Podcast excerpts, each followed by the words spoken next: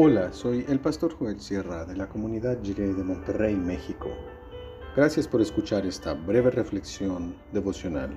Del Señor te bendiga, ahora y siempre.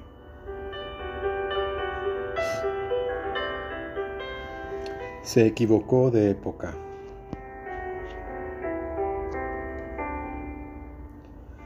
Marcos 10, del 17 al 22 en la versión La Palabra, dice así.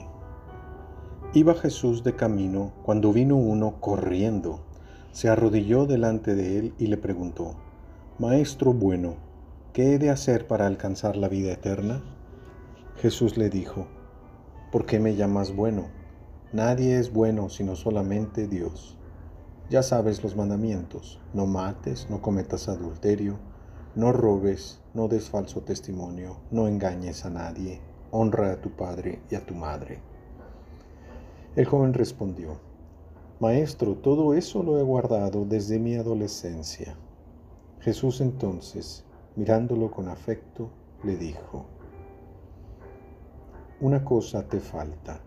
Ve, vende cuanto posees y reparte el producto entre los pobres. Así te harás un tesoro en el cielo. Luego vuelve y sígueme.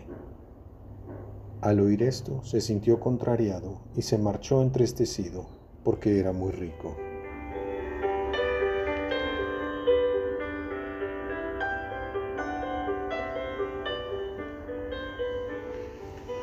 Aquel joven corrió. Como si fuera una descripción de nuestra condición humana, estamos siempre corriendo, de un lado para otro, buscando, inquietos, para ver si encontramos aquello que nos falta. Él lo tenía todo, si hablamos de posesiones materiales, pero seguía buscando. Así es la humanidad. Así ha sido en toda la historia.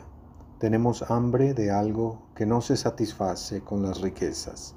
Es un vacío que no se puede llenar con dinero. El Señor Jesús dirigió su atención a Dios Busca a Dios, escucha a Dios, atiende a sus mandamientos, entra en su camino de vida. Esa es la única manera de llenar el vacío y de saciar el hambre y la sed del corazón. Es muy notorio que el Señor Jesús hizo referencia a aquellos mandamientos que son la manifestación concreta de la fe y la devoción a Dios. Esa devoción se expresa por medio de relaciones de justicia y rectitud hacia las demás personas. El joven no entendió. Pensó que Jesús se refería solo a aspectos religiosos y tradicionales, cosas que se guardan, entre comillas, como si esos mandamientos no fueran palabras transformadoras de vida. Entonces vemos el principal problema de aquel joven. Nació en la época equivocada. Si hubiera vivido en nuestro tiempo, él sería considerado bendecido, prosperado y en victoria. Hoy en día se confunde la riqueza con la bendición.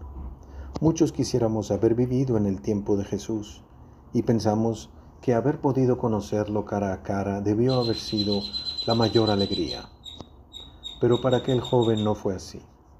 Coincidir en el tiempo con Jesús fue para él su mayor tragedia, porque el Señor, con su mirada amorosa, le señaló que su corazón no era de niño y que estaba podrido por dentro.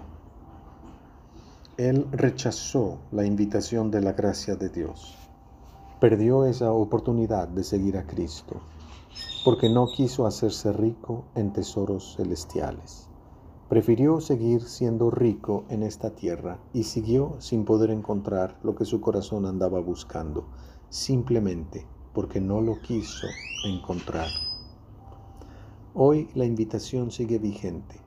Para conocer la verdadera vida hay que seguir a Cristo y amarlo a Él más que a cualquier posesión o riqueza material, porque las riquezas terrenas solo sirven para producir mayores riquezas en el cielo.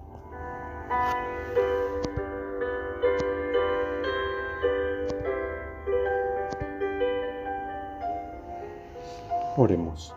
Señor, ayúdanos a usar lo que tenemos para aumentar los tesoros celestiales. Amén.